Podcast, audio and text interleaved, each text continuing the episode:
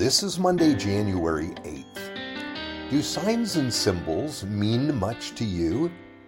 Is there a symbol connected to you and your family? For my family, we have the crest of our family clan, the McPherson clan. My family is Scottish roots, and our crest features a big cat like a lion or a tiger with bared claws and his mouth open showing his teeth. The clan slogan at the top reads, Touch not the cat, but a glove. Now, this crest does not mean that the clan is made up of cat lovers, but it's a way of saying, You better think twice before messing with us. We may purr softly, but watch out for our claws.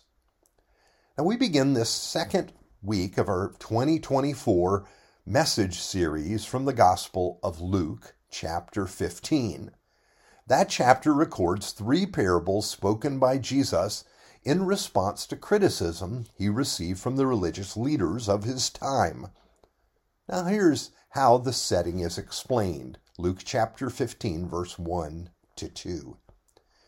Now, the tax collectors and sinners were all gathering around to hear Jesus, but the Pharisees and the teachers of the law muttered, This man welcomes sinners and eats with them. Now you have to love this scene. First, look at who is there to hear Jesus. It is the people that would not ever darken the door of a church. These are people who had been long written off by the religious leaders. They were the worst of the worst, the sign that some people, well, they've just gone bad. There's no way back. There's no hope for them.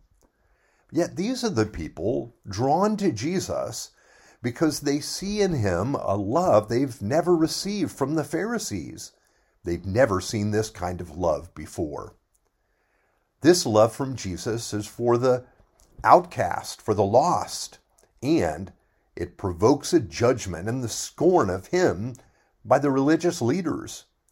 Jesus has no desire to justify himself in their eyes. Instead, he wants to reveal to them the heart of the Father toward sinners in the hope that they will see that the Father loves them as well.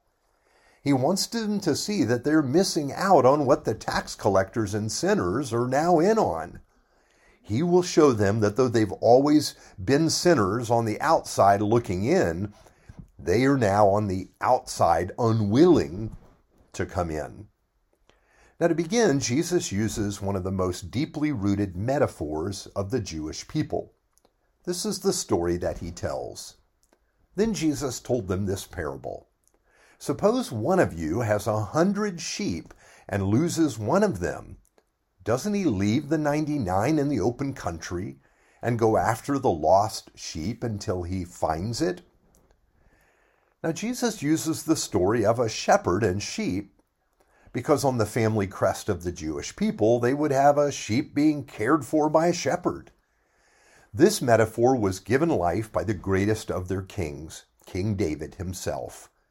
When the Lord recruited David to serve, this is where David was, out tending the flocks of his father Jesse. The book of Psalms tells us about David. It says, He chose David his servant, this is the Lord, and took him from the sheep pens. From tending the sheep, he brought him to be the shepherd of his people Jacob, of Israel, his inheritance. And David shepherded them with integrity of heart. With skillful hands, he led them. That's Psalm 78, 71 to 72. But this metaphor of the sheep and shepherd finds even greater expression in the Psalm of David, Psalm 23. The Lord is my shepherd, I shall not want. Jesus uses the story of a shepherd because every Jewish person would understand. It's as if Jesus is saying, Yes, you talk about shepherd and the Lord a lot, but do you know the shepherd? Do you know him at all? That really is the focus of the study for the next few weeks ahead. It is not about how broken and needy we sinners can be. It's about how loving and filled with grace our Heavenly Father is. It is about how God stands ready to retrieve us, to receive us, and to rejoice over us.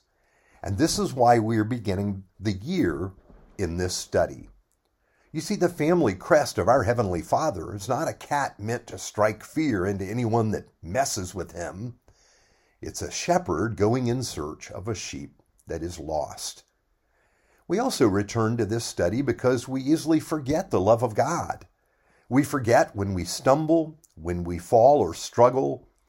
We typically think that God loves us related to about how well we're doing at the time. And that means when we stumble, we think God is disappointed with us. How could He not be? We're disappointed with ourselves.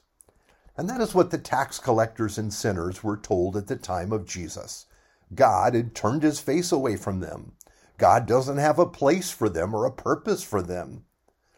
But Jesus was there to show them that they were wrong and that just the opposite was true. God was pursuing them, ready to love them and restore them. In the three parables, there's not one note of judgment at all, only the offer of love and an opportunity to respond. You see, Jesus even wants his critics to get it. He wants them to see, as self righteous as they are, they're loved by the Father, and He wants them to join in the celebration of His grace and goodness. Let's pray. God of all grace, sometimes we wonder if we know you at all. Reveal yourself to us so that we might see the magnitude of your love and learn how to live in your grace. For in the name of Jesus we pray.